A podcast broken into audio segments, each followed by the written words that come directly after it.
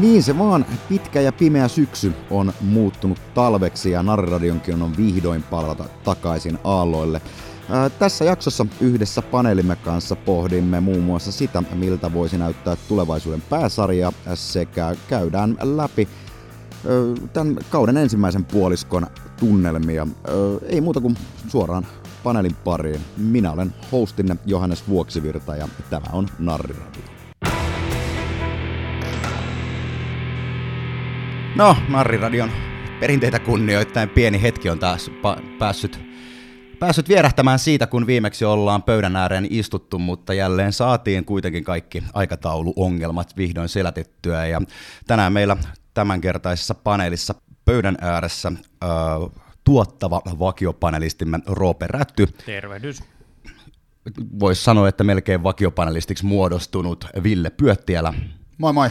Ja linjojen toisessa päädyssä meillä myös Narriradion historiasta tuttu jokereiden tiedottaja Iiro Keurulainen. Tervetuloa. Terve, terve ja kiitos kutsusta. Nythän ollaan se ensimmäinen puolikas tätä mestistaivalta päästy katsomaan ja fiilistelemään. Nyt ollaan vähän nähty, minkälaisia poikia ja velikultia siellä meidän joukkueessamme tällä hetkellä pelaa. Ö, ainakin somen perusteella nyt varsinkin kun tuli näitä, näitä joulukalenteripätkiä, niin sai niin kuin aika humoristisiakin kuvia kavereista ja tuntuu, että seinä, se joukkueen yhteishenki tässä joukkueen tässä kauden edetessä on tullut vähän ehkä vapautuneemmaksi. Onko se siinä, että, että tota, jännitys on lauennut kesken kauden ja ollaan rentouduttu sillä tavalla vai, vai, vai mikä siinä on? Miten te näette, että minkälainen buugi on tällä hetkellä joukkueen sisällä? Ottaako Iiro vaikka ensimmäisenä koppia tuosta?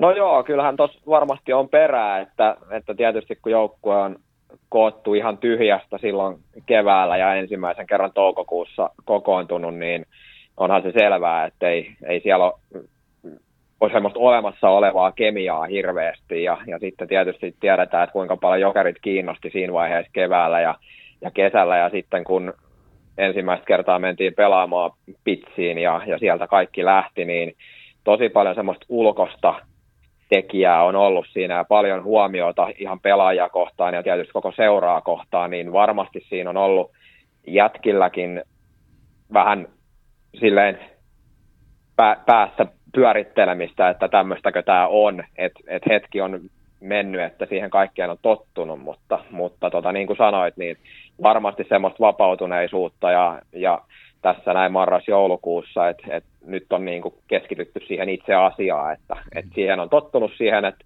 että edelleen ollaan paljon huomion keskipisteessä, mutta, mutta tota, nyt ollaan sitten päästy niin, sanottu, niin sanotusti asian äärelle. Mites tota, onko sä Iiro tai onko joku muu coachannut pelaajia siitä, että miten, miten tähän mediaan ja huomioon pitäisi suhtautua ja vaikka miten esimerkiksi sosiaalisessa mediassa kannattaa tai ei kannata käyttäytyä? Kyllä näitä asioita tietysti pelaajien kanssa käydään läpi aina, aina jos tulee jotain, niin saat olla kysymään. Et, et jos on haastattelupyyntöjä ja näin poispäin, niin ne tietysti aina käydään pelaajien kanssa läpi etukäteen, joidenkin kanssa tarkemmin, joidenkin kanssa vähän vähemmän tar- tarkasti, koska tietysti on pelaajissa kierroja, että, että on meilläkin kuitenkin tässä myös kokeneet pelaajia, jotka kyllä osaa osaa tämän puolen ja on tottunut siihen, mutta, mutta tietysti siellä on paljon nuoria kundeja, jotka ei ole hirveän montaa haastattelua välttämättä tehty, tehnyt, niin näitä juttuja tietysti käydään läpi. Niin, kyllä se pitää muistaa, että kundit kuitenkin aika lailla suoraan syvään päätyy joutu, joutu kun tämän kaiken myllerryksen keskelle pääsi ja no ehkä vähän epäkiitollinen paikka sinänsä aloittaa tällaisessa paikassa suoraan syvästä päädystä, mutta oppii pahan pojat olemaan ja vai miten, miten Ville näkee? Joo, mutta siis hienostihan homma on lähtenyt liikkeelle, että et totta kai semmoista pientä ailahtelua tuossa on tullut tämän ensimmäisen kolmen neljä kuukauden aikana, mutta se, että jos katsoo ihan tuloksien kautta, niin kun se ka, tota, kausi alkoi, kaikki lähti liikkeelle ja se hulabalo oli ihan en mä nyt sano ennen näkemätön jokereiden ympärillä, mutta, mutta ihan uskomaton, niin kuitenkin siinä niin kuin heti alkukaudestakin niin kymmenestä ekasta pelistä voitettiin seitsemän. Ja sitten siellä on niin kuin ollut viiden ottelun voittoputki, siellä on kolme ottelun tappioputki, nyt ollaan, nyt ollaan niin kuin, lähettiin joulutauolle kahden, kahden ottelun voitolla ja, ja tota, nyt, nyt mennään viikonloppuun kohti ja taas on pari peliä, että, että mun mielestä toi niinku kaikki, kaikki on mennyt niin kuin erittäin hyvin, että, että mitään niin kuin tä, täydellistä ei varmaan kukaan odottanut ja näin, että, että tässä ollaan. Sarja, sarjan sijoitus on kolme ja kolme matsia vähemmän pelattuna kuin edellä viilettävä Imatra Kettera. Se on ihan otettavissa kiinni ja näin. Hyvin on mennyt. Tuosta joukkueesta haluaisin Iirolta kysyä vielä. Nythän meillä on, no sanoit, että on muutamia kokeneet pelaajia, mutta on tosiaan niin nuori joukkue ja ehkä pelaajat on vähän erilaisessa elämäntilanteessa kuin on vaikka aikaisempina vuosina ja joskus silloin liigassakin koettu, että tuolla Mestiksessä muutenkin on joukkueet on aika nuoria, niin miten sä sanoisit, että se nuoruus näkyy tuossa noin niin kuin ehkä joukkue hengessä, tekeekö pelaajat enemmän kimpassa juttuja sitten kaukalo ulkopuolellakin vai onko se sitten tota, kaukalo ulkopuolella sama, sama on se ikä mikä hyvänsä. Miten sä niin näet tämän, että miten se joukkueen nuoruus näkyy tuossa? No kyllä siellä varmasti sellaisia, ää, niin kuin sanoit, niin kun jatkat on nuoria, ei ole vielä, vielä perheitä ja noin poispäin, niin varmasti siellä vietetään sitten siinä mielessä enemmän, enemmän aikaa sitten joukkuekavereiden kanssa myös vapaa-ajalla. Et, et siinä on varmasti perää, mutta tietysti kaikki on siellä sen yhden asian takia, että, että voitetaan pelejä ja, ja siinä samalla kehitytään jääkiekkoilijoina ja, ja tietysti se onnistuu parhaiten sille, että, että tota, nämä hommat tehdään yhdessä. Et, et siinä mielessä niin kuin hyvin, hyvin pitkälti se on sitä samaa aina, mutta tota, hyvä meininki, tosi hyvä meininki ja siis nehän oli ihan suurimpia syitä silloin, kun tätä joukkuetta keväällä koottiin, että, että se luonne oli tosi tärkeä OPlle ja valmennusjohdolle, kun he näitä pelaajia tähän valikoi. Ja, ja nyt varsinkin, kun ollaan tosiaan tästä ihan ensimmäisten kuukausien ehkä siitä vähän ihmettelystä päästy eteenpäin, niin, niin kyllä siinä mielessä mä oon itse tosi innoissani ja, ja odotan innolla tätä tulevaa kevättä, että mihin tuo joukkue vielä oikeasti pystyy. Tuommoinen vapautuminen siis ilmeisesti on myös sunkin silmiin jollain tavalla siellä, siellä kuitenkin selkeästi näyttäytynyt.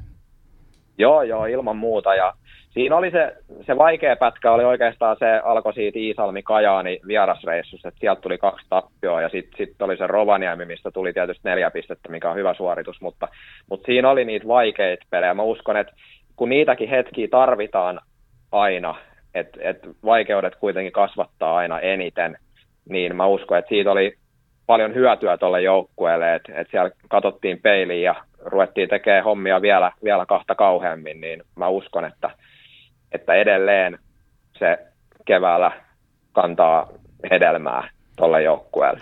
Mun on pakko komppaa tähän väliin, tota, mitä Iiro sanoi, toi, toi, toi reissu niin tota, sen jälkeen kun katsoo noita tuloksia, niin siellä on käytännössä sen jälkeen tapahtunut yksi ainoa niin sanottu työtapaturma, eli Rokilta tuli turpaa voittolaukauskilpailun jälkeen Stadin jäähallissa, mutta sen, sen ympärillä kaikki matsit on voitettu, että näin mäkin on näin komppina vaan tässä kohtaa. Joo, mä vähän ymmärsin, että just silloin kun oli se Iisalmi Kajaani, tota, se reissu, niin silloinhan tuli tämä liigan tota, tiedotus siitä, että sarja aukee. No, nyt voidaan puhua ehkä lainausmerkeissä aukeamisesta, mutta tota, varmaan se on jonkun verran sekoittanut ja vienyt fokusta, varsinkin nyt jokeripelaajista, kun puhutaan, kun kaikki tietää, että se tavoite on liigassa. Niin kyllähän jokainen ymmärtää sen, että se mitä liigassa tapahtuu, niin vaikuttaa tavalla tai toisella jokereihin, koska se vaikuttaa jokerin tulevaisuuden suunnitelmiin. Niin voi olla, että siitä se yksi tai kaksi peli on mennyt jotenkin vähän fokus sekaisin. mm. en, en voi syyttää, oli itsekin eka tosi innoissaan ja sitten kun vähän sulatteli tätä kuvioa, niin vähän, että mitä sitten on. Joo, tuohon tohon liigan aukeamiskeissiin mennään vielä tarkemmin. Pure, pureskellaan sitä vielä enemmän myöhemmin tässä jaksossa. Sitä ennen kuitenkin nyt vielä kun tästä tämän kauden, alkukauden joukkueesta ja heidän hengestään on juteltu. Suorituksesta tullaan juttelemaan Narradion seuraavassa jaksossa, jolloin tehdään välitilenpäätös meidän kausiennakosta ja katsotaan, että kuinka Kuinka tarkalleen tuossa kausiennakossa ennakoitiin, ennakoitiin, että miten kausi menee? Mutta sen verran pitää kuitenkin tähän jaksoon ottaa, että meillä on hämmentävä tilanne tällä hetkellä maalivahtien suhteen. Meillä on kolme maalivahtia, joista penkillä on se, jota alun perin ennakoitiin ja uumoiltiin meidän ykkösmaalivahdiksi. Mua ei sinänsä haittaa ollenkaan nähdä nuori risikko siellä loistamassa ja hänelle annan ehdottomasti kymmenen pistettä ja papukaajan merkin, mutta miten herrat näkee, näkee tämän, että meillä on kolme maalivahtia? Voiko se ruveta painamaan jotain näistä maalivahdeista vai mitä ajatuksia tämä herättää, Ville? Mm. Mä, oon, mä itse dikkaan siitä, että se kolppanen napattiin siihen, siihen messiin, siihen rinkiin, että tota, tuomaan vähän niin tukea turvaa ja kaikkea tällaista. Ja, ja tota, en mä tiedä, Risikko on ollut omasta mielestäni niin aivan, aivan niin kuin kuningas maalilla. Et tota, melkein joka kerta, kun katsoo tota kesken, kesken pelipäivän tuon kokoonpano ja Chica että Risikko siellä, niin tulee heti semmoinen turvallinen fiilis, että et tota, tänään ei ainakaan niin maalivahtipeli kaaduta. Joo, se mulla on ainakin pistänyt hyvin silmiin, että tuntuu, että joukkue pelaa tiukempaa puolustusta siinä vaiheessa, kun Risikko on maalilla. Eli jonkinnäköinen henkinen, henkinen kätky siinä tuntuu, tuntuu olevan, miten, miten se Iiro näyttäytyy siellä joukkueen sisällä. Niin, vaikea. En, en ole maalivahtipelin ekspertti, mutta, mutta tietysti niin kuin kaikessa urheilussa, niin jääkiekkokin on tosi vahvasti itseluottamuspeli, eli, eli silloin kun homma kulkee, niin varmasti maalivaiheellakin on sellainen olo, että, että nyt kaikki kudit jää, jää kiinni, ja sitten kun vähän, vähän se itseluottamus rapisee, niin sitä kelkkaa on vaikea saada käännettyä, ja, ja tota, tietysti nyt on se hyvä tilanne, että meillä on, on kolme kyvykästä maalivahtia siellä, ja tällä hetkellä sitten varmasti ne, ne maalivahdit pelaa jotka, joilla se koppi tarttuu. Tämä on kuitenkin myös kilpaurheilu, että se on, se on välillä julmaa, mutta mut myös, myös sen pitää olla niin, että, että se peliaika ansaitaan niiden suoritusten perusteella. Miten esimerkiksi nyt, nyt nimenomaan Auvinen on se, joka on joutunut siihen epäkiitollisen kolmosen rooliin, niin onko siellä Severillä pysynyt kumminkin huumori edelleen mukana? Severi on, hänen, hänen luonteensa on sellainen, että, että tosi, tosi avoin ja iloinen persona, niin mä en ole ainakaan huomannut, että, että siinä olisi ollut mitään vikaa. Varmasti tilanne on niin kuin kelle tahansa olisi tuossa tilanteessa vaikea ja, ja silleen, että sieltä pitää vaan sitten itsensä kaivaa taas, taas uudestaan esille, niin ei, ei muuta kuin joka aamu vaan treeneihin ja, ja kamat niskaa ja tekemään töitä. Niin, eihän se loppupeleissä maalivahella tarvii kuin sen yhden näytön paikan. Et siinä vaiheessa, kun se siunaantuu, niin se on, se on paras käyttää hyödyksi. Ja sen, jos käyttää hyödyksi, niin se voi kantaa hedelmää jopa aina pitkälle loppukauteen asti. Mites Roop? Joo, mä oon vähän tässä maalivahtien tilastoihin perehtynyt, ja nehän on oikeastaan niin kuin aika huonot. Et yleisesti käytetään torjuntaprosenttia ja päästettyjen maalien keskiarvoa, ja sillä vähän yritetään tulkita, että onko joku veskari hyvä vai ei. Ja meillä maallikoilla varsinkin, niin, niin kuin Iirokin sanoi, ei ole veskari-asiantuntija, ei ole varmaan kukaan meistä. Mutta se, mikä mua niin kuin häiritsee, on, on tavallaan se näiden tilastojen heikkous, koska monestihan Veskarin tilastot näyttää tosi hyvältä silloin, jos siinä edessä on hyvä puolustus. Ja mun mielestä pitäisi Veskarin tilastoja tulkita sille, että minkälaista maali odottamaa sitä Veskaria vastaan luodaan, ja kuinka paljon maalivahti päästää maaleja suhteessa siihen maali odottamaan. Eli näitä tämmöisiä edistyneitä tilastoja, missä arvotetaan jokainen, jokainen laukaus vähän riippuen, mistä se tulee ja minkälainen veto, että, että se saa X määrän pisteitä ja siitä lasketaan tavallaan tätä maali odottamaa, niin parashan mittari olisi laskea se, että mikä on Veskarin maali, tai Veskaria vastaan syntynyt maali odottama, ja katsoa, että torjuuko se Veska paremmin vai huonommin. Et jos sulla on tosi hyvä puolustus edessä ja vastustaja laukoo lähinnä siniviivalta, niin lähtökohtaisesti ei veskarin pitäisi silloin päästää juurikaan. Mutta sitten jos saman verran vaikka 15 laukausta tuleekin ykkössektorilta, niin se maali odottama on ihan eri. Että tavallaan se on niinku tosi hankalaa ilman tuommoisia tilastoja, ainakin tämmöisen maalikon oikeasti tulkita sitä, että mitä ne maalivahdin tilastot kertoo, vai kertooko ne, kertooko ne oikeastaan yhtään mitään. Ja sitten jos mietitään just tätä, että, että vaikka no Risikolla oli tosi hyvä, hyvä niin kuin peli näytti tosi hyvältä viime kaudella junnoissa ja on ja tavallaan jatkanut siitä, mihin on jäänyt, mutta sitten se finaalisarja Tapparaa vastaan oli, oli haastava, niin vitsi kun olisi siitäkin kunnon tilastot, että, että laukoksi Tappara jotenkin paremmilta paikoilta vai miksi se oli, että, että tota, maaleja tuli siinä enemmän. Että toi on niin tosi vaikea tällaisen maalikon oikeasti arvioida sitä veskaripeliä ja ja näin, että, ja muutenkin aina puhutaan, että nuo veskarit on niin kuin ihan oma, oma lajinsa ja tota, oma ryhmänsä, niin on kyllä niin kuin mun ilman parempia tilastoja niin vaikea mennä sinne yhtään sen syvemmälle. Mennään näihin pelaajiin ja pelaajien suorituksiin ja alkukauden suorituksiin tarkemmin tosiaan sitten seuraavassa jaksossa, eli, eli ää, kausiennakon välitilin päätöksessä. Ää, tässä alkukaudesta Eteläpäässä on vihdoin Eteläpäät on vihdoin päässyt matkaamaan ympäri Suomea.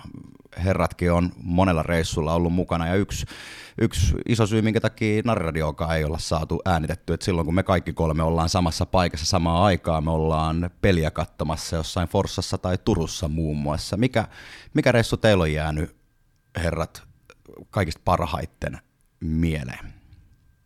No kieltämättä toi Forssa toki viimeisimpänä reissuna, mutta sitten myös se hyvin erikoinen lopputulos jäi mieleen, mutta ehkä musta niinku parhaita tunnelmia oli siellä Turussa.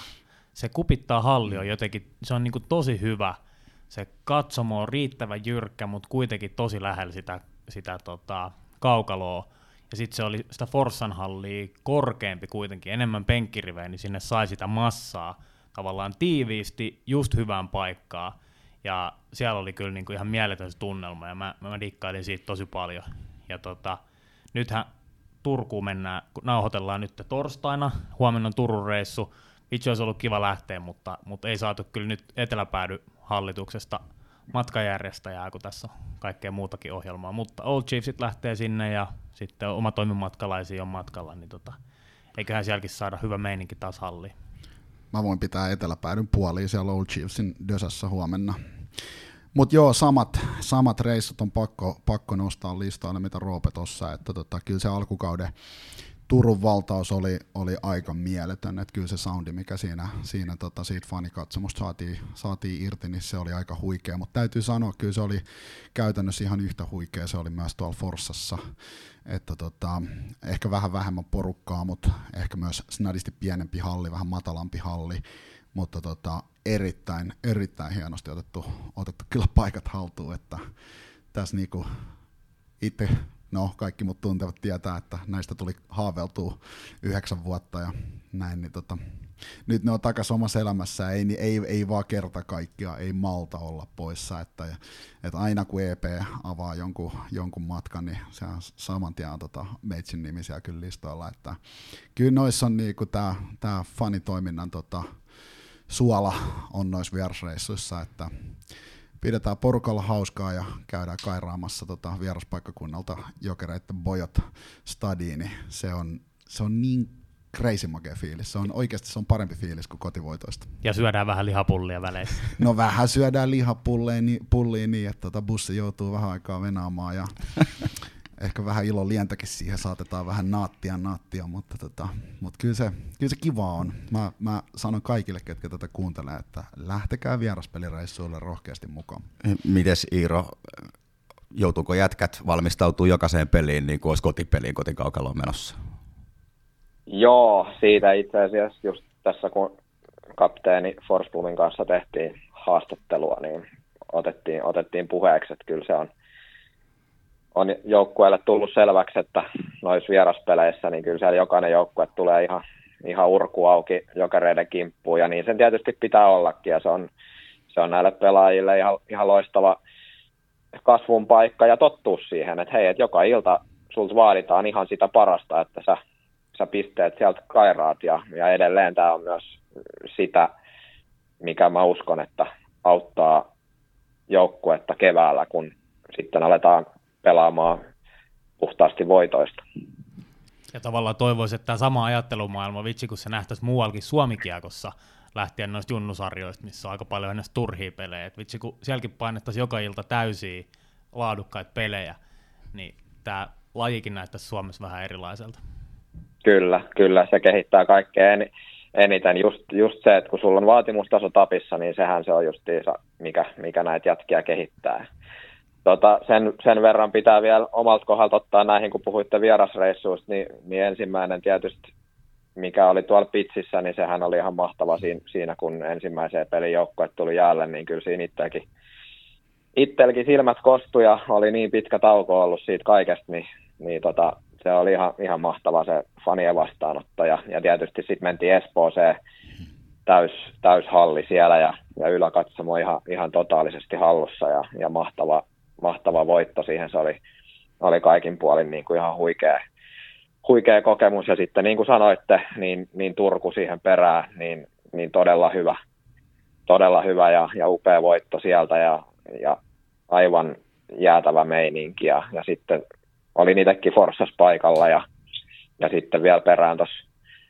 Vantaalla, niin, niin kyllä tässä on, siis tässä, tässä nyt rakennetaan aika iso juttu niin kuin ihan, ihan tuleville vuosille. Tämä on se lähtölaukaus ja, ja nyt vaan, vaan samalla meiningillä eteenpäin, niin, niin tota, taivas on rajana.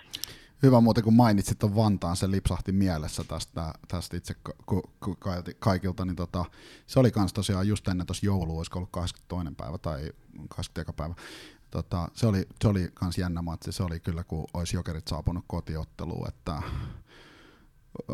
oma maalikon veikkaus, että noin 60-70 pinnaa yleisöstä, 75 pinnaa ehkä jokereiden jokereiden takana, että siltä se ainakin niin kuin näytti se koko katsomo, katsomo ja tota, koko se niin kuin pitkä sivu, missä oltiin, lähti ihan tajuttoman hienosti kyllä sitten, kun vähän, vähän patistettiin Roopen kanssa, niin lähti kyllä messiin huutoihin, että siellä oli kyllä hyvä meininki.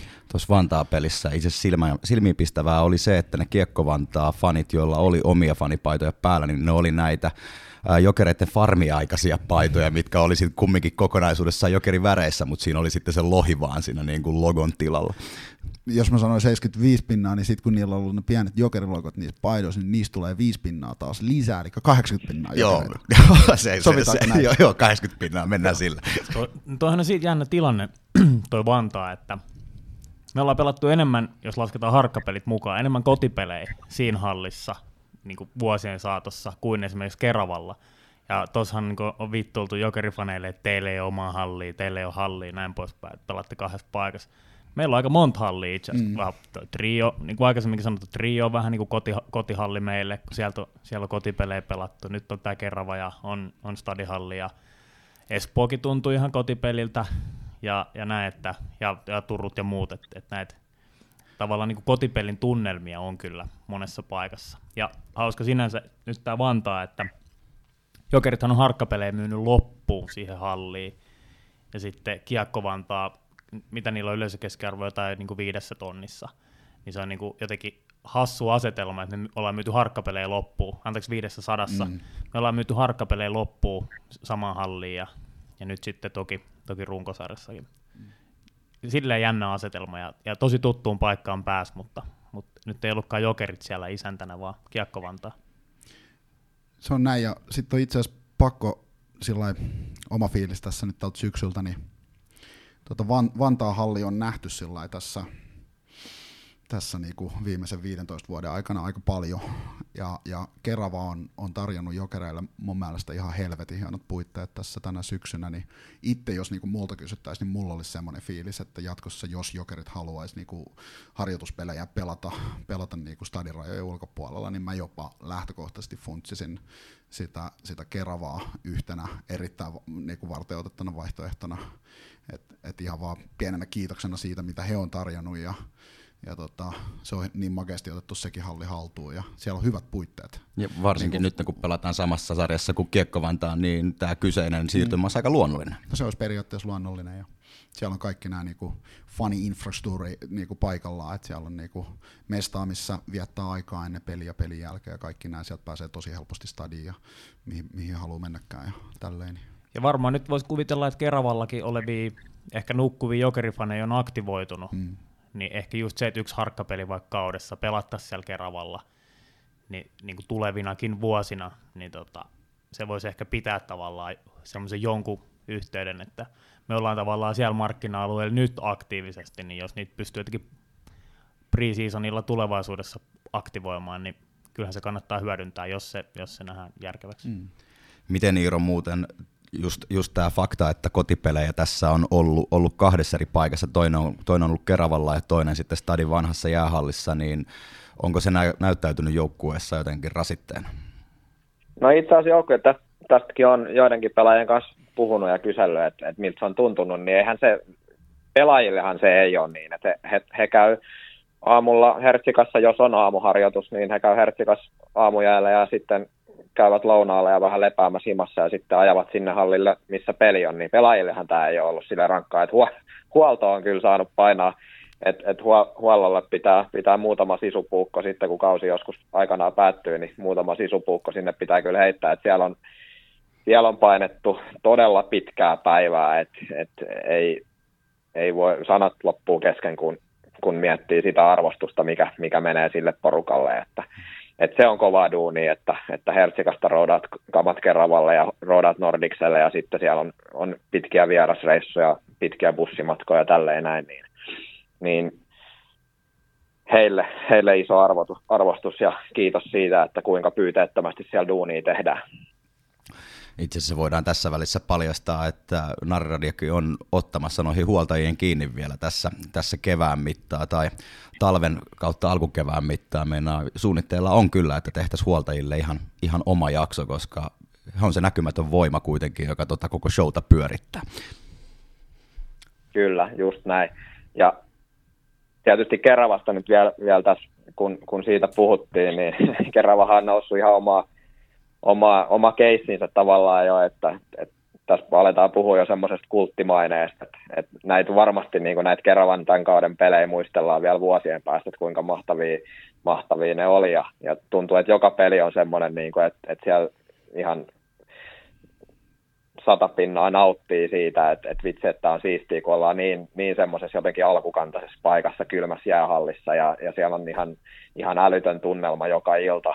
Tota, paras kokemus on, on, vaikka tietysti tuli tappio, mutta tämä IPK-peli, niin, niin se on ihan yksi parhaista jääkiekkootteluista, mitä on, on pitkiin aikoihin nähnyt, että, että siinä molemmat joukkueet, se oli, oli niin kuin semmoinen playoff-peli, että molemmat joukkueet pisti ihan kaiken likoon ja, ja siinä haettiin jo näitä asetelmia, että oli, oli sarjakärki, jonka itseluottamus oli siinä kohtaa aivan tapissa ja, ja tietysti meidän jätkät halusi näyttää, että, että kyllä me pystytään tuon joukkojen voittaa ja, ja siellä oli, oli tietysti jokereiden kannattajille hirveä meininki ja sitten oli paljon Iisalmestakin tullut porukkaa, niin se oli kaikin puolin, kaikin puolin mahtava ilta ja niin kuin Mestikselle ihan loistavaa mainosta. Pakko vielä sen verran kiteyttää tätä vieraspeliä ja nyt kun ollaan Keravastakin puhuttu ylipäätään tätä meininkiä, niin kiteytetään tämä nyt vaikka sit sillä tavalla, että kyllä tuntuu nämä Roopen sanat, mitä hän ennen kauden alkua äh, lähti, lähti ennakoimaan, että tullaan mestikseen ja laitetaan koko mestis sekaisin ja niinhän siinä on vähän käynyt, ainakin mestis tuntuu, että on ihan uuteen liekkiin leimahtanut uudestaan, ainakin sen jälkeen, kun, kun nämä liikakarsinat lähti pois ja siellä meininki vähän vaisuuntui. Tota, sitten mennään siihen kenties koko syksyn puhutuimpaan aiheeseen, eli liigan niin sanottuun aukeamiseen. Ensin siis keissi kokonaisuudessaan meni silleen, että liiga ilmoittaa, että liigakarsinat tulee takaisin ja liiga on auki. Sitten ruvettiin selvittelemään näitä, näitä liigaosakkeen hintoja, jotka on oikeastaan kelle vähän mitäkin, mitään perusteluita kukaan ei olla saanut, että mihin nämä liigaosakkeen hinnat oikein perustuu.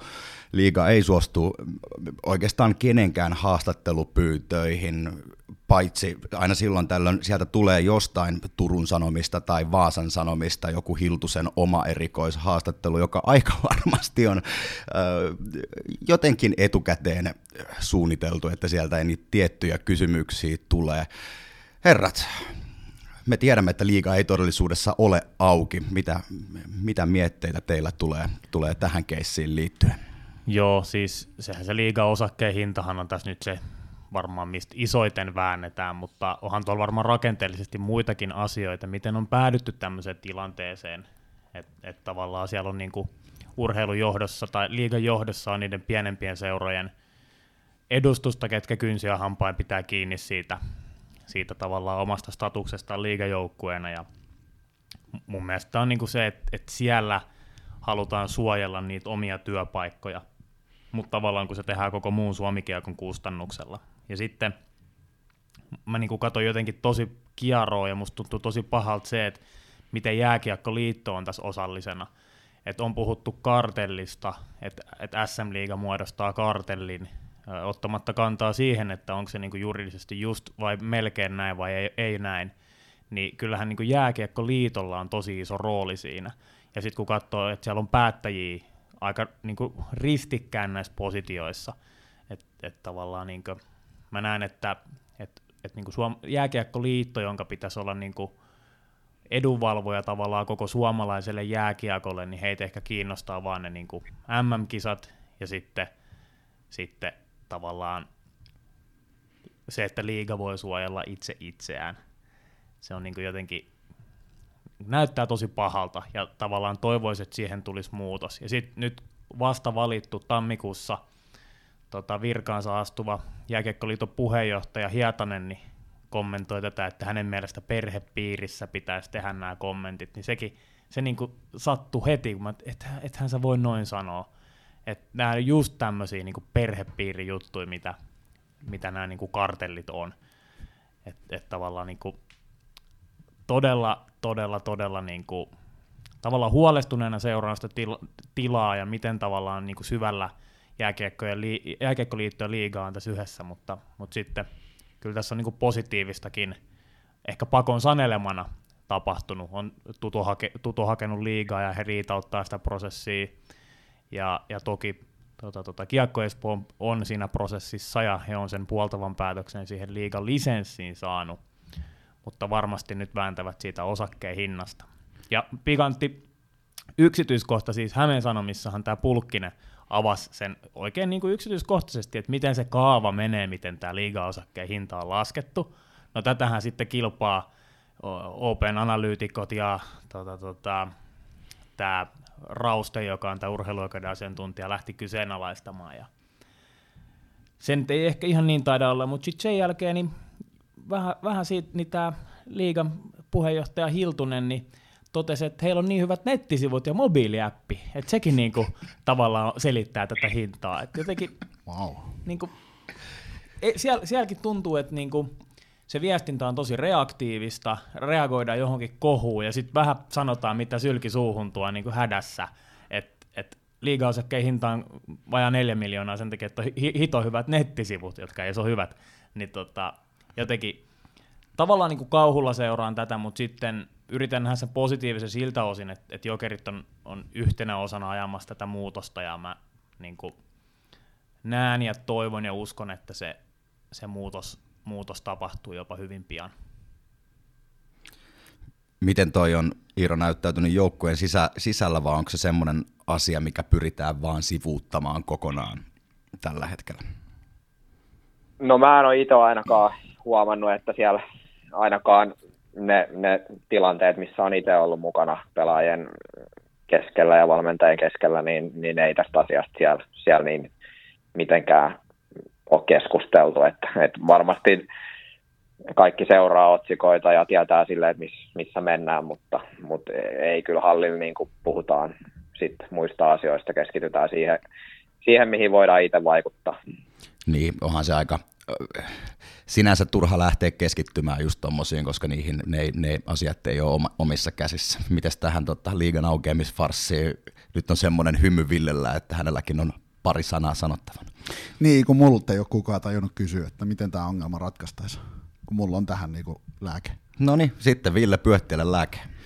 No sehän menee sillä lailla, että, että tota niin, niin, no nyt tietysti toi Kiekko Espoo sai sen paikkansa, mutta ei se, ei se sinänsä muuta tätä mitään mutta siis Kiekko Espoo ja sitten tota, liigan, liigan nykyisistä joukkueista niin kymmenen muuta suurinta ja legendaarisinta jengiä, eli 11 liigajengiä, irti sanoo itsensä nykyisestä, nykyisestä SM-liigasta ja tota, haistetaan niin sanotusti pitkät niille pienemmille ja lähtee lätkimään.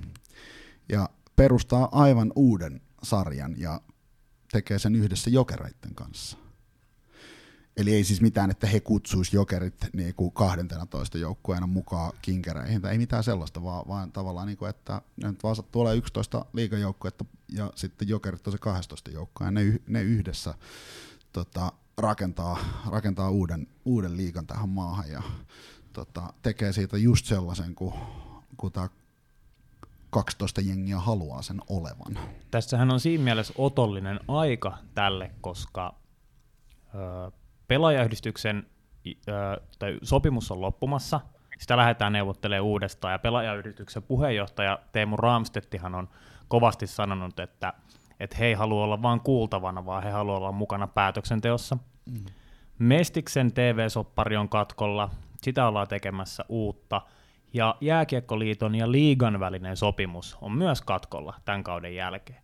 Että tämmöisistä tavallaan merkittävistä sopimuksista pitää voimassa, on ainoastaan tämä Telialta Maikkarille siirtynyt TV-sopimus, joka ne siis näyttää liigan pelejä. Ja siinäkin Telia haluaa siitä sopimuksesta irti, koska, anteeksi, MTV haluaa siitä sopparista irti, koska se on heille melko katastrofaalinen. Että tavallaan hekin varmaan kyttää niin kuin joka, joka paikasta sitä mahdollisuutta, että he pystyy, ei ehkä irtisanoa sitä sopparia, mutta neuvottelee se jollain tavalla uudestaan. Että tässä on tavallaan niin monta pientä elementtiä, mitkä osuisi just nyt kohille sille, että tehdään iso muutos. Niin tavallaan nyt olisi se etsikkoaika. Toivottavasti se tapahtuu, no mä en tiedä onko liian aikaista puhua jo ensi kaudesta, vai olisiko se joku siirtymäkausi tai jotain. Mutta mä, niin, mä toivon, että tämä muutos tapahtuisi pian ja voidaan varmaan mennä kohta niihin sarjajärjestelmiin. Meillä on varmaan jokaisella päässämme, että mitä ne ehkä voisi olla. Itsekin on niitä pyöritellyt aika paljon, mutta katsotaan, katsotaan niitä kohta. Kuinka tärkeänä pidätte nyt tällä hetkellä, kun tässä tosiaan mainittiinkin, että Kiekko Espoohan sai tuon ehdollisen liigalisenssin jo, ja tällä hetkellä just nimenomaan, ilmeisesti nimenomaan siitä lisenssin hinnasta käydään sitä vääntöä. Osakkeen. Niin, anteeksi, osakkeen hinnasta käydään, käydään sitä vääntöä. Espoo ilmeisesti haluaisi, että se on se sama 1,8 miljoonaa, mikä se oli, oli aikanaan Vaasan Sportille, Jukureille ja KKlle. Kuinka, kuinka tärkeänä te pidätte sitä, että Kiekko Espoo ei missään nimessä joustaisi tuosta hinnasta, vaan jatkaa sitten vaikka mieluummin mestiksessä, kun nousee liigaa? No mun mielestä se hinta ei pitäisi olla edes tota luokkaa. Että katsotaan vaikka Jukurien tilannetta. Käsittääkseni he ei ole lyhentänyt vielä ollenkaan sitä lainaa, mitä ne on ottanut, jotta ne tämän tota, liiga-osakkeen on pystynyt ostaa. Ja se on niin kuin heille valtava taloudellinen rasite. Ja silloin se on tosiaan ollut se noin 1,8 miljoonaa, mitä he on maksanut. Ja heilläkin oli pidempi, pitkä maksuaika siinä. Et mun mielestä tämä koko, et mietitään, että joku mestis, nykyinen mestisseura haluaisi nousta, niin mistä ne 1,8 miljoonaa piarsee yhtäkkiä kasaan noin liikevaihdoilla? Että tavallaan se, että on tämmöinen kynnysraha, mikä on mun mielestä täysin suhteeton, että se 1,8 miljoonaakin on musta niinku ihan mielettömän kova. Eikä vieläkään millään tavalla perusteltu. Niin, niin se haittaa tätä kilpailua. Mm. Et, et tavallaan se, et sitä on perusteltu, että et on tämä TV-sopimus ja näin poispäin. Mutta eihän liiga tuota sitä niinku TV-ssä näytettävää tuotetta, vaan on seurat, ketkä pelaa sitä kiekkoa. Se on tavallaan niinku seuroilla – seuroillahan tavallaan on se oikeus, että heidän pelejä näytetään. Nyt vaan liiga on tässä se, joka tekee sen yleissopimuksen, että kaikki tulee samasta paketista. Mutta tavallaan niin 1,8 miljoonaa on muista aivan liikaa. Se pitäisi olla semmoinen summa, että mikä tahansa seura pystyy sen maksamaan sen jälkeen, kun ne on pelaamalla eikä nostanut itsensä sinne liigaan. Ja sitten vielä se, eikö niin, että tämä kynnysraha ikään kuin kääntyy sitten vielä niin sanotusti tyynyrahaksi sille, joka tota, droppaa sinne mestikseen, eikö niin? Eikö se näin? No nä- näin on puhuttu, Kä- mut, niin. ja tästä niin. Niin Hiltunen on puhunut, mutta ei kukaan niin kuin tiedä, miten se oikeasti menee, no, ja mikä osa siitä on tätä tyynyrahaa ja näin mm, pois. Mutta vaikka siitä niin kuin edes joku osa, tai, tai miten, mikä nyt onkaan, niin kuin meni, menisi sille, mikä tippuu, niin mun mielestä niin kuin ihan naurettava koko, koko niin kuin viritys. Mm. Et niin kuin, ikään kuin, minusta toi kuulostaa niin kuin rangaistukselta. Että jees, kiva kun voititte, to, voititte tuon karsintasarjan ja pääsisitte tänne, mutta rangaistukseksi pistätte tuommoisen ihan hillittömän tota, litania euroja riviin, josta mm. sitten vielä by the way pistetään tuolle tippujalle. Niin, niin mieti... tuossa, eihän tuossa koko systeemissä on niinku järjen hiventä. Mm. Siis mietitään nyt vaikka semmoista tilannetta, että Saipa tippuisi jokereille, jokereille liigakarsinnassa. Jokerit maksaisi 1,8 miljoonaa Saipalle. Se menisi suoraan 3-0 se sarja poikki. Varmaan voisi mennä joo, mutta, mutta mutta tavallaan, mitä Saipa sitten tekisi sillä rahalla? Ne joutuu vähän skaalaa varmaan niiden toimintaa alaspäin tämmöisessä tilanteessa, tai mikä hyvänsä seura, mikä tippuu. Et jos sä tiput nykyiseen mestikseen, niin et sä voi samanlaista pumppua pyörittää siellä kuin liigassa. Ne joutuu varmaan ehkä irtisanoa jengiä ja tietysti skaalaa kaikki pelaajabudjetit ja muut alaspäin. Mutta sitten niillä on se 1,8 miljoonaa. Ne tarvii sen rahan, jos ne haluaa nousta liigaan. Niin käyttääkö ne sitä rahaa nyt, käyttääkö ne osan siitä, kasaako ne semmoisen hirveän jengin, että et ne nousee varmasti. Ja sitten taas, tota, niin, onko niillä sen jälkeen fyrkkaa maksaa se osake. Että jotenkin toi on niinku ihan, ihan niinku himmeä, himmeä systeemi. Ja mulla on idea ehkä siihen, miten tuommoinen tynnyrahaa pitää ehdottomasti olla, ja Ruotsissa on semmoinen käytössä, mutta ei se ole se nousijan tehtävä maksaa. Ei todellakaan.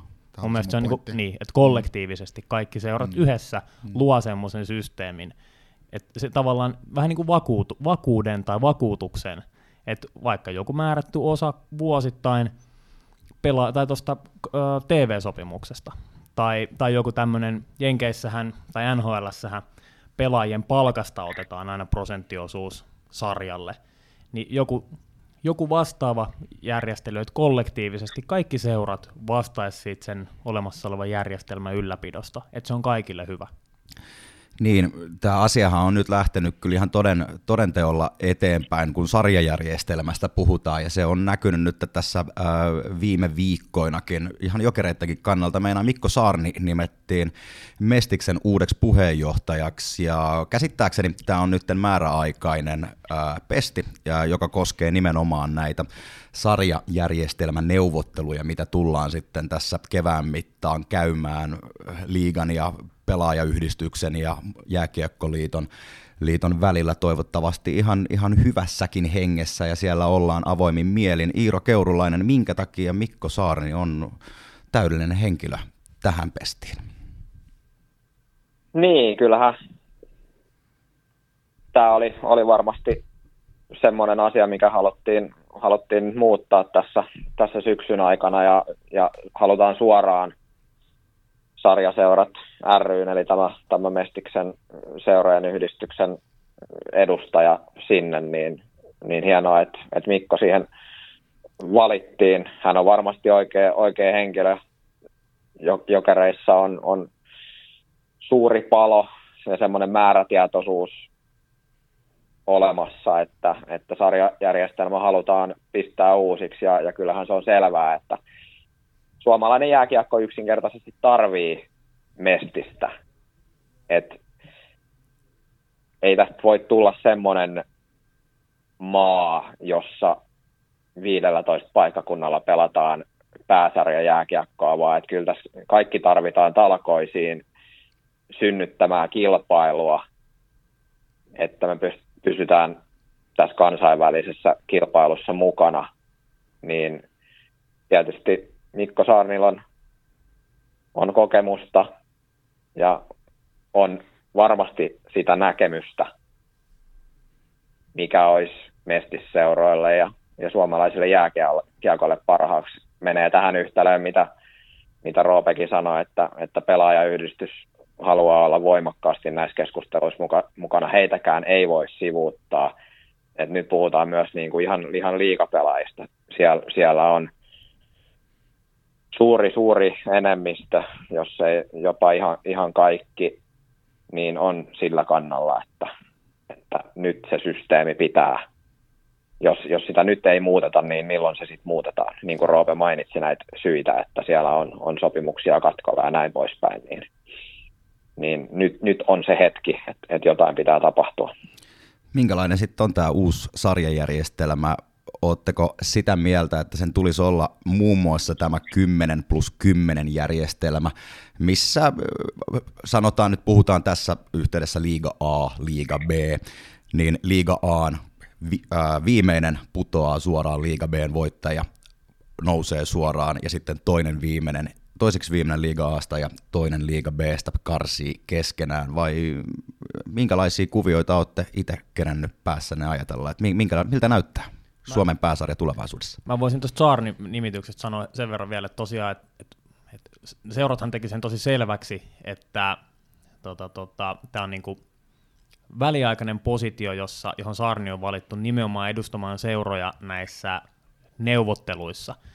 Ja tota, mikähän se oli joku huippukiekkoilun kehitystyöryhmä tai joku tämmöinen vastaava, jossa perinteisesti Mestiksen hallituksen puheenjohtaja on ollut yhtenä edustajana. Ja tota, Mestiksen hallituksen puheenjohtajana ennen Saarnia toimi hyvin lyhyen visitin Jokereissakin toimitusjohtajana tehnyt Sami Kauhanen, joka tota, yllätys, yllätys, puhuttiin aikaisemmin näistä kartelleista ja tuplapositioista, niin on Jääkiekkoliiton toimitusjohtaja.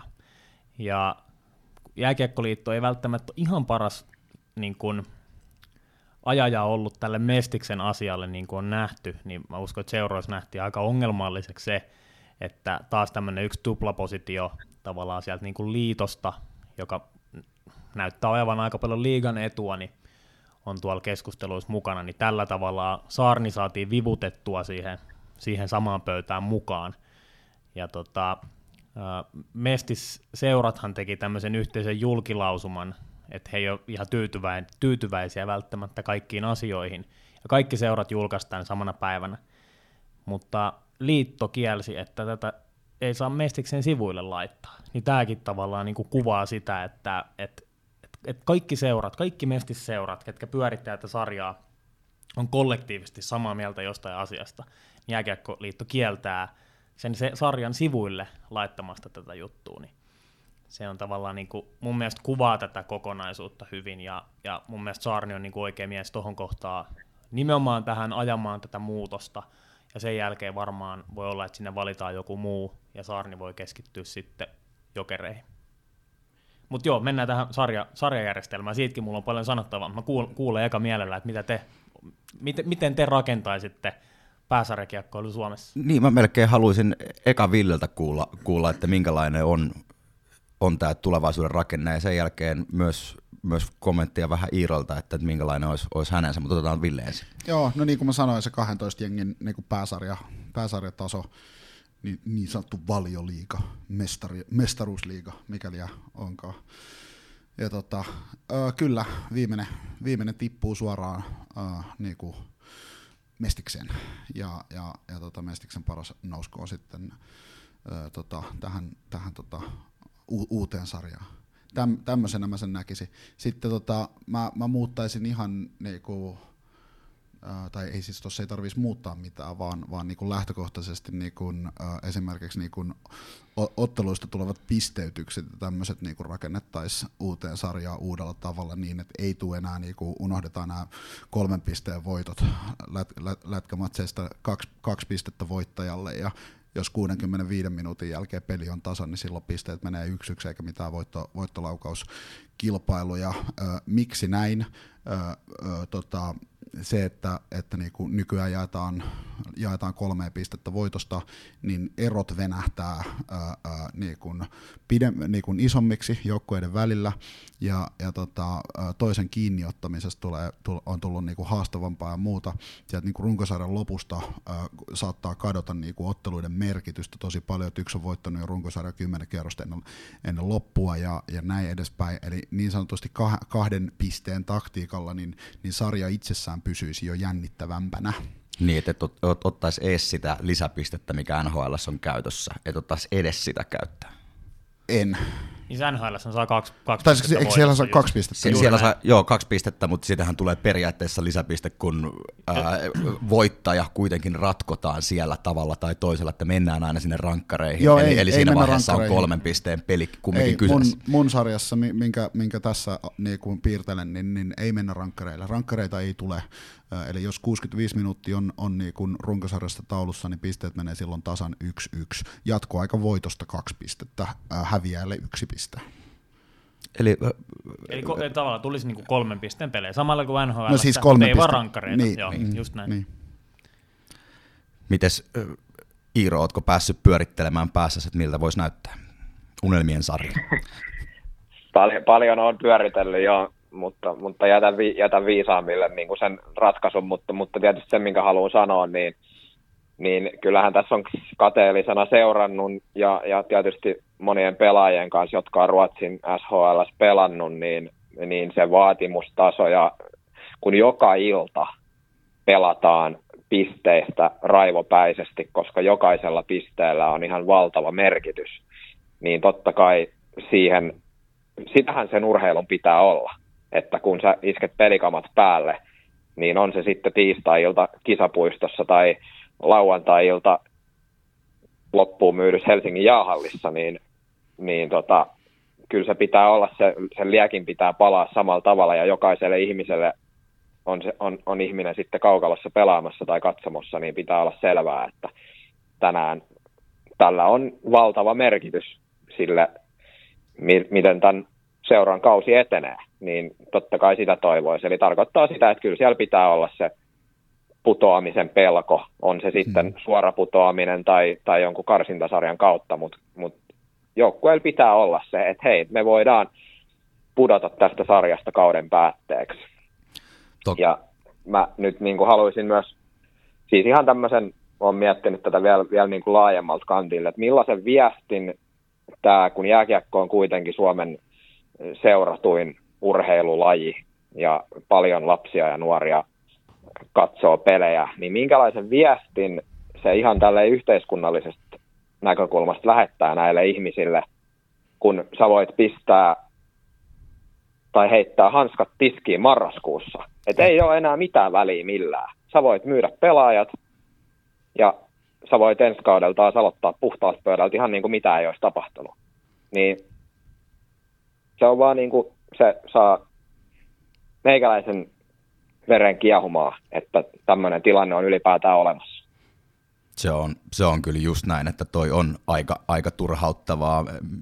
Mites Roope on nyt kärsimättömän näköisenä omaa sarjajärjestelmäänsä päässä selkeästi matemaattisesti käynyt läpi, niin rakennas meille, piirrä meille kartta, näytä minkälainen on uusi sarjajärjestelmä.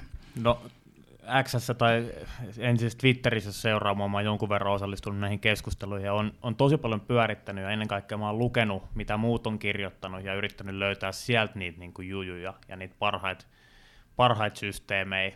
Mun mielestä tämä niin kuin A- ja B-liiga, eli tavallaan kaksiportainen järjestelmä, ne olisi kaikki sen saman, saman tavallaan niin katto-organisaatio alla, olisi yhteiset TV-sopimukset, yhteiset pelaajasopimukset ja näin poispäin.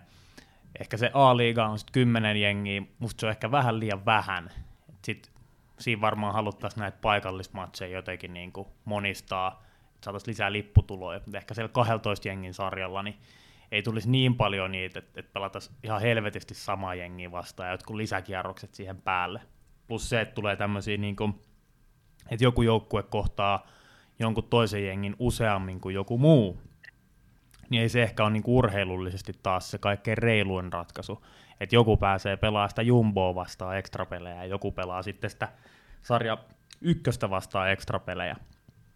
Mä lähtisin sillä 12 jengin A-liigalla ja sitten 10-12 jengiä sinne B-liigaa.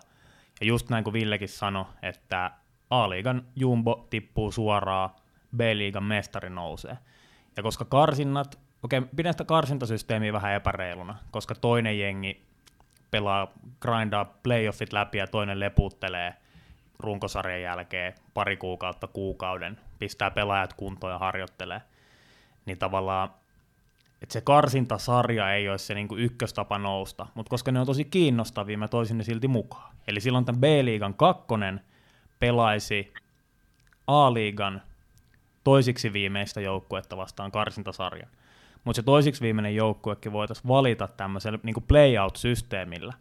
Että sanotaan, että meillä on 12 jengiä siellä Aassa, niin se 12 putoaa suoraan, ja 10 ja 11 pelaa keskenään paras seitsemästä sarjan. Sen sarjan voittaja jatkaa ensi kaudellakin sarjassa ja sen sarjan häviäjä joutuu sitten karsimaan tätä Mestiksen kakkosta vastaan. Ja tämä playoutti pelattaisiin tavallaan runkosarjan jälkeen ehkä vähän kevennetysti, jotta sen playoutin häviäjän kau, tavallaan runko tai playoffit loppuu suht samaan aikaan kuin sen Mestiksen finaalit hävinneen joukkueen tavallaan playoffit. Et toiselle ei tule sitä etua, että se on päässyt lepuuttelee. Mielenkiintoinen sarja, kumpi joutuu karsimaan. Mä väitän, että katsojia toisi se, mutta sitten varsinkin se karsintasarja, tämän B-sarjan kakkosen ja sitten tämän A-sarjan tavallaan toiseksi viimeiseksi joutuneen kesken, niin saataisiin tavallaan se kiimainen karsintasarja myös. Ja sitten tietty tämä pitäisi viedä sitten alaspäin, et eihän me haluta tästäkään surje, suljettua kartelli AB-liigaa, vaan kyllä se C-liigakin pitää olla sitten mukana. Onko se sitten valtakunnallinen vai olisiko se joku tämmöinen tavallaan niin kuin alueellinen se C, puhutaan niin kuin nykyisestä Suomisarjasta. Mutta siinä vitsi mä haluaisin, mä oon nyt innostunut semmoisesta niin sanotusta 7 plus 1 mallista, että tämän C-sarjan seitsemän parasta olisi playoffeissa, ja sitten sinne playoffeihin suoraan laitettaisiin sen B-sarjan jumbo, jolloin siellä olisi kahdeksan joukkuetta, yksi B-sarjasta, seitsemän C-sarjasta, ja ne pelaisi playoffit, ja niiden playoffien voittaja pelaa ensi kaudella B-sarjaa, loput jatkaa siellä C-sarjassa. Ja näin tavallaan sille yhdelle ei taas tule etu siitä, että se pääsee lepuuttelemaan ja sitten se pelaa vaan se yhden karsintasarjan, vaan se joutuu grindaan ne koko playoffit läpi niitä C-sarjan parhaita joukkueita vastaan. Ja sitten varmaan tässä voisi tehdä erilaisia järjestelyjä sitten TV-sopparin kanssa, että vaikka A-jengeille annetaan vaikka 70 ja B, Blle 30 pinnaa siitä TV-sopparista tai, tai 60-40 joku tämmöinen systeemi. Ja sitten tietty kollektiivisesti A-liiga maksaa sen tippujan sen tavallaan tyynyrahan, että, että yhdessä pidetään myös huolta, että tämmöinen yhteinen järjestelmä toimii. Mielenkiintoisia näkemyksiä. Tämä ehkä tämmöinen lyhennetty ja tiivistetty versio tästä mun visiosta. Niin, mä just, että et vähän pitää tulla jo väliin, koska tässä tullaan kohta, se, kohta Roope menee tuosta vielä 20 minuuttia eteenpäin, kun hänellä on varmasti, varmasti tähän. Se, selväähän tässä nyt on kuitenkin tämä yhteinen, yhteinen meininki meilläkin kaikilla, että jotain on tapahduttava ja sarjajärjestelmään on muututtava. Tällä meiningillä sitä ei yksinkertaisesti voidu jatkaa. Ja se, mikä pitää myös, se muutos pitää tehdä myös sinne nuorten sarjaan. Että toi U20-sarjahan toimii tällä hetkellä silleen, että liigajoukkueiden junnuseuroilla on mandaattipaikka sinne, mikä on taas johtanut siihen, että ne on pystynyt jotain kakkosjengejä pistää sinne pystyyn, varsinkin noilla niin nuoremmilla tasoilla. Ja sinne on imuroitu sitten noista niin kuin, tavallaan maakuntien pikkuseuroista parhaat pelaajat, ja sillä tavalla viedään sitten niiden pikkuseurojen elinehdot myös, myös että sieltä on imuroitu ne parhaat pelaajat veke. Että se sit mandaattijärjestelmästä pitäisi ihan heti, heti päästä eroon. Et yhtä lailla se, ne junnusarjat toimisi tämmöisellä niin kuin karsintasysteemillä. Ei mitään, että, että jos Ilves vetää niin kuin ihan alta rima 5 kautta junnuis putkeen, niin ei ne kuulu sinne, niin kuin ne on nyt esimerkiksi vetänyt, vaan kyllä se pitäisi niin kuin sielläkin olla se kilpailu mukana ja vähemmän jengejä. Että et tavallaan nyt on viety kilpailu pois urheilusta. Mitä urheilusta on jäljellä, kun siitä on kilpailu otettu veke? Eikö se ole niin kuin harrastelu silloin? Mm. Narradio toivoo, tuokaa, äh, bring kilpailu back to jääkiekko. Tälleen niin kuin hyvin selkeästi sanottuna.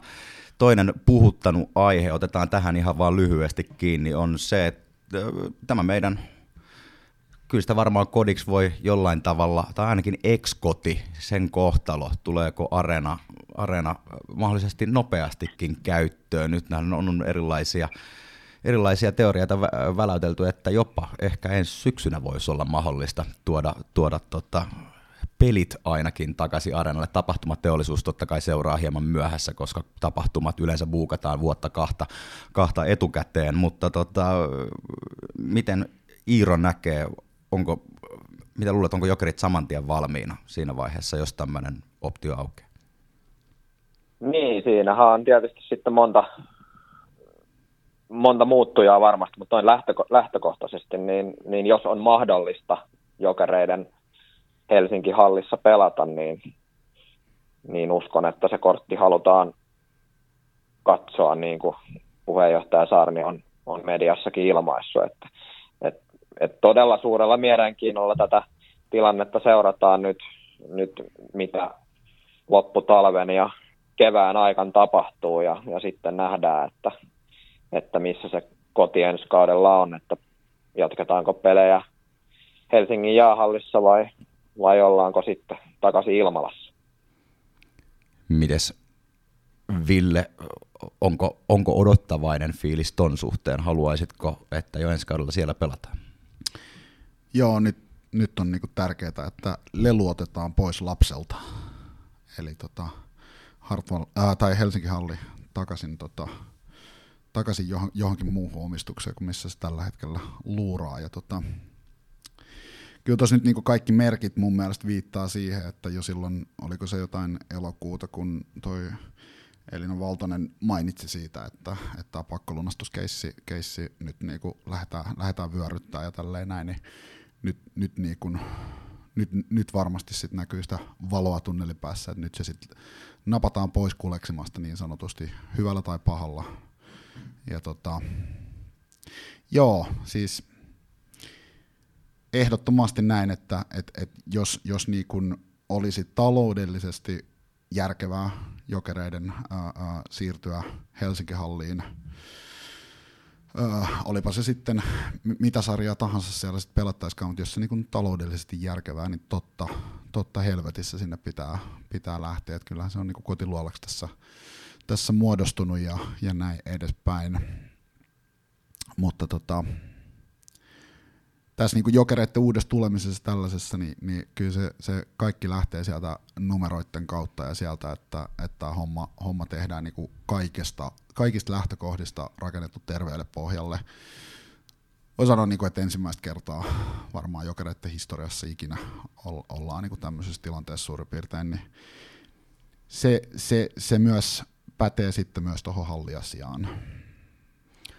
Luuletko Iiro, että siinä vaiheessa, jos ja kun Helsinki-halliin päästään, päästään takaisin pelaamaan, niin huolto ottaa pienen ulospuhalluksen ja huoka, huoka, huokaisee helpotuksesta, että enää ei tarvitse juosta. Kyllä, kyllä, kyllä uskon joo, joo, ja varmasti, varmasti moni muukin, että kyllähän se tietysti kaikki tietää sen, sen infran, mikä siellä on käytössä ja, ja kuinka hienot tilat siellä on joukkueella ollut vuosikaudet, niin, niin tota, varmasti, varmasti olisi, olisi kaikille hieno, hieno hetki palata sinne, mutta, mutta mennään askel kerrallaan ja katsotaan, mitä, mitä tässä tosiaan nyt tapahtuu. Jokereillehan se on sinänsä hyvä tilanne, että, että jokereita ei ole sidottu siihen halliin, että homma pyörii kyllä, vaikkei me siellä pelattaiskaan. että meillä on nyt kaupunginhallissa ihan hyvä diili. Mm. Me voidaan tarvittaessa pelaa siellä vaikka hamaa tappia asti, kunnes se halli joskus tuosta rapistuu alta pois. Et mikään niinku pakkohan jokereiden ei ole sieltä lähteä. Ensi kaudesta on jo alustavat diilit käsitykseni mukaan olemassa, että siellä pelataan koko kausi, ja sitten tavallaan optiona jokereilla on siirtyä sinne tavallaan, no Helsinki-halliin, jos se on jokerille järkevää. Ja kyllä tavallaan sekin, joka, joka sinne nyt omistajaksi lopulta tulee, niin hekin varmasti ymmärtää sen, että, että he haluaa jokerit sinne, mutta et ei he millä tahansa ehdoilla jokereet sinne saa.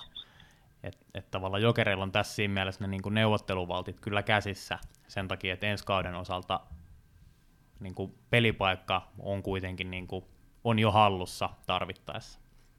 Mutta kyllä mä sitten näen, että että tavallaan niin kuin, no niin kuin fanin näkökulmasta, että jos sinne on mahdollisuus mennä, niin mennään ihmeessä.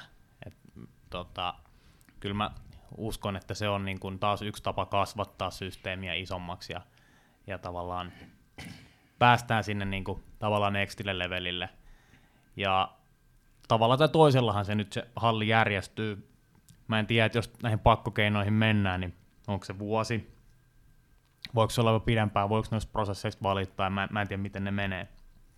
Mutta sitten onhan tässäkin mahdollisuus, että, että se tavallaan lähtee hyvällä, että, että suostuvat sitten myymään hallin, niin sittenhän siinä voisi periaatteessa vaikka playoffit pelata siellä, jos kaupat tapahtuu nopeasti, mutta en tiedä, mennäänkö siihen ja, ja näin. Ehkä siinä pitäisi sitten miettiä se, että jos, jos siinä hallissa pelataan mestistä, niin rakennetaan ne puitteet sellaiseksi, että me saadaan taas luotua hyvä tunnelma sinne halliin, että et pystyisikö niitä yläkatsomoita sitten vaikka peittää, jos näyttää siltä, että et saadaan just vaikka niinku alakatsomot täyteen ja, mm. ja näin, että sehän on niinku iso halli ja että jos meillä on 4000 katsojaa siellä versus 4000 katsojaa stadihallissa, niin kyllä stadihallissa näyttää paremmalta toisaalta ollut 8200 katsojaakin pari otteeseen jo jäähallissa, että et eiköhän se sama, sama jokeriporukka löydä, löydettiin se vielä varmaan vielä vähän paremminkin itse asiassa tuonne tota areenasuuntaan kuin, kuin tota jäähalliin sattuneista syistä ja, ja näin, mutta tota, mä, mä sillä niinku, mitä mä sanotaan, tässä on niin, kuin niin paljon niin kuin tullut tietyllä tapaa tätä uutisointia tuosta, että milloin areena nyt kähtää ja, ja, ja mitä se sitten mahdollisesti tarkoittaa. Ja sitten on kaikki nämä, että onko liiga auki vai kiinni vai mikä se on ja, ja missä jokerit pelaa ja ja, ja meneekö se karsintojen kautta vai nostetaanko se, nostetaanko se tonne, mutta siis niinku jotenkin semmoinen joku oma järjen hiven jossain haluaisi viittelöidä siihen suuntaan, että jos, tämä on hirveätä jossittelu kaikki, mutta siis että jos, jos areena tavalla tai toisella tuosta niinku liikahtaisi parempaan suuntaan ja, ja siellä uudet omistajat välittömästi er, erittäin todennäköisesti jokerit sinne nappaisi niin sanotusti pääkäyttäjäksi ja, ja näin edespäin, niin onko se jo sitten semmoinen kombo, Hard, äh, tota, Areena, Areena plus Jokerit, onko se semmoinen kombo, että silloin niin sanotusti räpsähtää sitten ovet auki liigaa kuin liigaan ja, ja näin edespäin. Että, että nämä on tällaisia, että niin, kau- niin kauan kun nämä niin palapelipalaset niin liikkuu tuossa pöydällä, niin, niin tässä, tässä voi niin tapahtua ja jossitella mihin suuntaan tahansa, mutta tota, haluaisin nyt uskoa, että aletaan olla pikkuhiljaa asia ytimessä, että tiedetään, tiedetään sen hallin kohtalo ja siitä on sitten ehkä vähän helpompi lähteä luoviin eteenpäin. Mä toivoisin vaan, että vaikka tuo halli menisi ja jaettaisiin värisuorat käteen ja näin poispäin, niin tota, tota, ei kuitenkaan sitten ihan suoraan mentäisi niin kabinetin kautta liigaan. Mä haluaisin nähdä sen pelaamalla nousun. Ja jos tämmöinen AB-liiga tulisi, niin jokerit mun mielestä ehdottomasti pitäisi aloittaa sieltä B-liigasta. Mm. Se olisi myös iso kannustin niille liigaseuroille, ketkä kuvittelee olevansa siellä Aassa, mutta ne on oikeasti sitä B-tasoa. Että sitten tavallaan Niillä Sä olisi... pääsit nyt takaisin tähän sarjajärjestelmän niin. keskusteluun. Niin. Mutta mut tavallaan niin, että niillä olisi sitten se niinku, jokerit olisi siellä B-sarjassa ja ne saisi tavallaan sen lohdutuksen, että et tota, ne saa, ne saa hei pelaa jokereet, jokereet vastaan. että ne saa täytettyä niitä halleja, niin kuin on nähty Mestiksessä. Mä näen silmissä, kun nämä palapelin palat liikkuu tuossa pöydällä. Oh, siis mä, mä, tää, täällä on niin kuin, jos, jos tämä pitäisi kuvailla jotenkin meemillä, niin se on se, joka tuijottaa kauas tyhjyyteen ja taustalla pyörii jonkinnäköisiä matemaattisia yhtälöitä ja mm. numeroita, teorioita ja odotuksia on paljon. Se on kuitenkin selkeä, että kaikki me odotamme sitä päivää, kun pelaamme siellä korkeammalla. Mm sarjatasolla ja toivon mukaan vielä kotona siellä, siellä Helsinki hallissa. Ja nyt Roope, mä en enää päästä sua puhumaan sarjajärjestelmäasioista. Mä, mä en sano sarjajärjestelmästä, vaan tästä ylipäätään, että tämänkin pöydän ääressä ja tuolla on puhuttu, että halutaan se kilpailu takaisin, niin mun mielestä mm-hmm. osa sitä kilpailua on se, että, että noustaan pelaamalla, ja mä en halua nähdä sitä kabinettinousua jokerin osalta. Että Nä... tavalla toiselta se pitäisi olla pelaamalla, kilpailemalla sitä kautta. Siis kilpailemalla joo, se, se oli siis se niinku ihanen lähtökohta, mutta fakta vaan on se, että sit kun, sit jos nämä kaksi ovat yhdessä taas mm. jokerit areenalla, niin se nyt vaan, vaikka miten ollaan urheiluromantikkoja ja tämmöisiä, niin tota, se nyt vaan on sitten semmoinen kombinaatio, että, että mä luulen, että sitten alkaa niinku tietynlaiset suhmuroinnit, että, että siellä, siellä tehdään sit, mitä siellä tehdään, ja se tulee sitten annettuna. Me kuullaan siitä sitten niinku jossain lehdistötilaisuudessa, että nyt kävi näin, ja, ja että tämä on tämmöinen keissi. No, kuka tietää? Ka- niin. ei, ei ota kuin odottaa katsoa. Niin, ehkä toivoisi mm. olla se skenaario siinä vaiheessa, jos tavallaan sarjajärjestelmille ei tapahdu mitään, vaan jatketaan as is, niin mm. ehkä sitten siinä kohtaa joku keksi sauna ylälauteelta heittää, että no hei, otetaan jokerit mukaan näin se varmaan voisi käydä. Nyt otetaan tähän loppuun vielä tällainen alkukauden jokeri. Eli kuka teidän mielestänne on ollut organisaatiossa? Saa olla pelaaja tai saa olla fani, saa oikeastaan olla kuka tahansa jokereihin liittyvä, liittyvä tai etäisestikin liittyvä henkilö. Kuka on ollut alkukauden The Jokeri teidän mielessä, mielestänne, ja jos haluatte, niin saa heittää totta kai perusteluita siihen perään. Otetaan tuosta pöytä ympäri ja sen jälkeen vielä linjojen päästä Iiro ensimmäisenä. Mä heitän täältä itse Risikon sen takia, koska että minkälaisen duunin hän pystyi tuosta alkukaudesta kaikista odotuksista huolimatta tekemään, ja hänen rebound control on ollut aivan käsittämättömän kaunista katsottavaa, jos, jos puhutaan, tai mietitään minkä ikäinen kundi on kyseessä. Kuka on vuoden tai alkukauden jokeri Ville Pyöttiellä. Kalajan niska. Miksi? Siksi. Okei. Okay. Niin. No right. Sieltä tuli Kalajan niska. Roope. Mä sanoisin tota sentteriosastolta Forslundi. On, on nimittäin sen verran tota, sen verran hyvä joka kentän osa-alueella ja, ja tota, semmoinen taitosentteri, mutta, mutta tota, joka kentän osa-alueella näyttää, näyttää hommas kulaavan, niin tykkäilen. Mitäs Iira? No mä pysyn pois pelaajista, että et kyllä mä, niin kuin tässä on jo aikaisemmin tullut sanottua, niin faneille, faneille ihan giganttinen kiitos jo tästä alkukaudesta, että on ollut niin kuin, on, on lämmittänyt mieltä, on ollut niin kuin upea, upea nähdä, että, että kuinka mahtavasti kaikki on löytänyt takaisin katsomoihin ja, ja minkälainen tunnelma sinne ennen kaikkea on luotu ihan, ihan joka halli ympäri, ympäri Suomen, niin faneille, faneille ehdottomasti MVV-palkinto ja, ja kyllä mun pitää tietysti, kun tässä nyt tuli jo huoltoa kehuttua, niin, niin huollolle, huollolle tälleen radioaaltojen, podcast-aaltojen välityksellä iso sisupuukko ja voimia vielä loppukauteen, että kyllä tässä on vielä kilometrejä jäljellä, mutta, mutta hienosti on äijät suoriutunut. Eli kaikin puolen jatketaan näillä meiningeillä. Hyvä tästä vielä tulee. Sarjajärjestelmä keskustelu pääsi taas vähän venähtämään, mutta se nyt oli hieman odotettavissakin. Reilu tunti, kymmenen minuuttia tässä päästiin taas höpöttelemään. Me palaamme seuraavan kerran Narradion kausiennakon välitilen päätöksessä. Tähän väliin kiitos Roope, kiitos Ville ja kiitos Iira.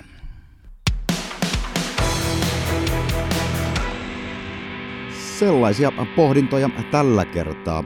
Mielenkiinnolla jäämäkin seuraamaan, miltä liigan tulevaisuus näyttää sekä sitä, pääseekö jokerit takaisin areenalle. Narradio tarkkailee tilannetta ja informoi teille eteenpäin, kun sen aika koittaa. Pari viikon päästä kuitenkin nauhoitellaan kausiennakon välitilinpäätöstä Teppo Laaksosen kanssa, joten pitkään seuraavaa narradiota ei tarvii venailla. Kiitos vielä kerran paneelimme Roope, Ville sekä Iiro ja kiitos myös sulle, että oot messissä. Minä olen hostinne Johannes Vuoksivirta ja tämä on Narriradio. Ensi kertaan.